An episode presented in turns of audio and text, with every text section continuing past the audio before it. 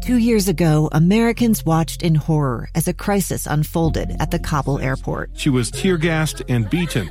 Images of thousands desperate to escape Taliban oppression filled our news feeds. More than 80,000 Afghans made it to America. But the story didn't end there. It was very cold. There was no power, no heat. Who would help our newest neighbors? I'm Andrea Smardon. In Stranger Becomes Neighbor, you'll hear the stories of some remarkable refugees who left their homes and their dreams behind only to start over from zero. Their only possession was three blankets. And you'll meet Americans who stepped up to help them. You want me to come when you deliver your baby.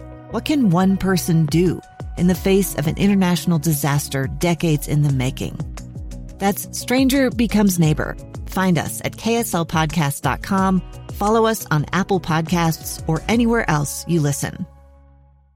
Welcome back. I'm Lee Lonsberry. Uh, can I tell you something? You may not know this, but I'm turning into an old man. Uh, I, in recent months, have noticed that my hair is starting to thin. Uh, I am a little bit achy when I climb out of bed in the morning. My joints are stiffening up. I uh, am sliding right into elderlyhood. How about that? With that said, uh, I want you to know that I do care about the attitude of young folks. I do uh, want to know what they're going through. We on this program, in fact, have had some wonderful segments with uh, some high school students. Uh, you remember way back when it was being debated by uh, various members of the Salt Lake City School District as to whether or not they might push back the start time of school. Uh, maybe if kids had a few extra minutes to sleep in the morning, they might perform better. They might have clearer minds, better performance in the classroom, higher scores on tests Well, uh, during the course of that debate, I was lucky enough to meet uh, some of the folks at East High School, some of the students, in fact, uh, student body president and vice president, uh, some wonderful uh, kids, some wonderful students with bright futures, I'm sure. And it was so great to reconnect with uh, with those students recently. In fact, it was just last week.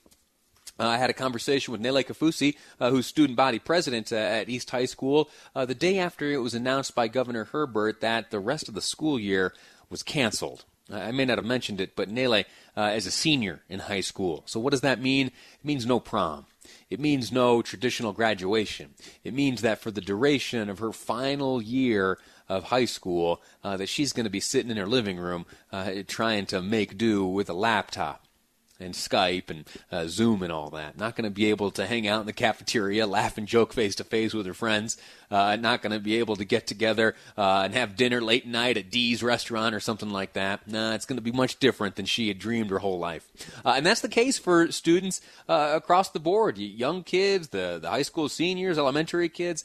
Uh, anyway, I was curious what what I could do to really get uh, into uh, the mind of these kids, or at least uh, get a window into their experience. And so I did something. Uh, you know, I've been promoting this Facebook page of mine because I'm a big shot here at KSL. Now they gave me uh, my own Facebook page, and if you make your way over there, you type in Lee Lonsberry, click and clack around, you'll find me there. I've got this uh, this really sharp suit coat, which is a little bit wrinkly, and I've been embarrassed about this picture. the, the the suit jacket is not laying very flat in my uh, promotional photo for the live mic with Lee Lonsberry Facebook page.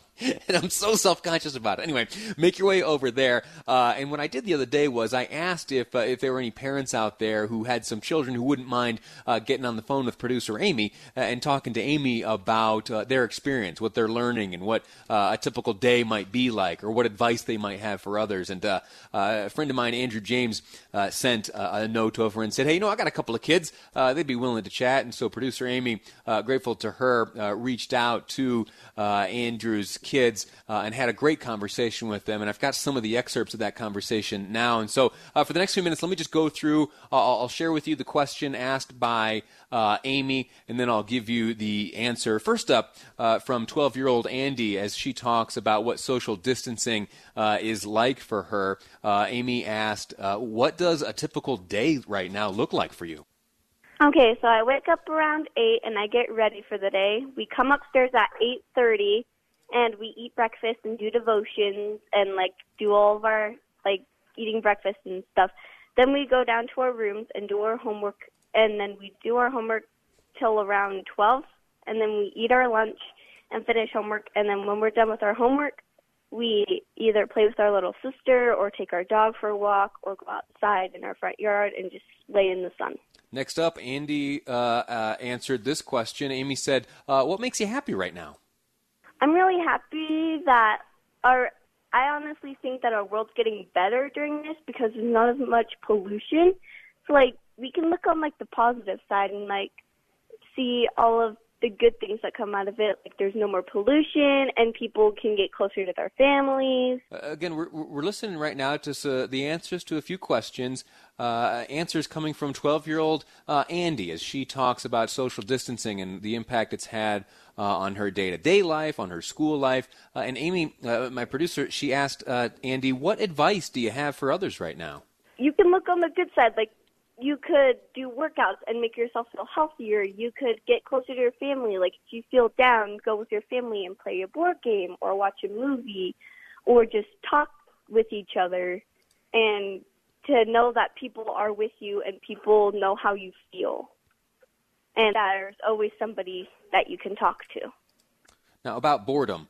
Uh, Andie went on to talk to Amy about uh, uh, what people could do if uh, if they're bored, or, or what these young folks could do if they're bored.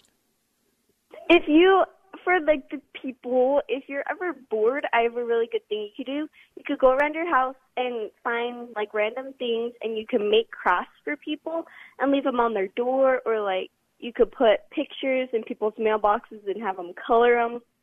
So you can go helping like your neighbors around where you live and have them have something to do, and then you can make like a cool prize for like the winner or something to give someone something to do if they're ever bored. All right, Andie's got a 14 year old brother, Keian, who uh, spoke to Amy as well. First question here is How is school at home? I feel like it's easier just for me personally because there's not as much extra stuff and it's just the work and I get it done in a fraction of the time that it would take for me at school. Uh, next up, uh, Amy asked uh, of Keian, what are the best and worst parts? I feel like it's easier just for me personally because there's not as much extra stuff and it's just the work. I played that same answer over. Sorry about that. Here, here's uh, here's Keian answering the question of Amy. What are the best and worst parts? The hardest part is definitely that I can't see my friends and I'm stuck at home most of the time. And the easiest part would probably be the school part because it takes me probably four or five hours to get it done for the day, so I have a lot of extra time. Final word from 14 year old Keian. He uh, answers Amy's question of what advice, what advice would you have for others? Just look on the bright side that uh, this will probably all be over soon, and you just have to hang in there and uh, stay safe and wash your hands, and it'll be over before you know it.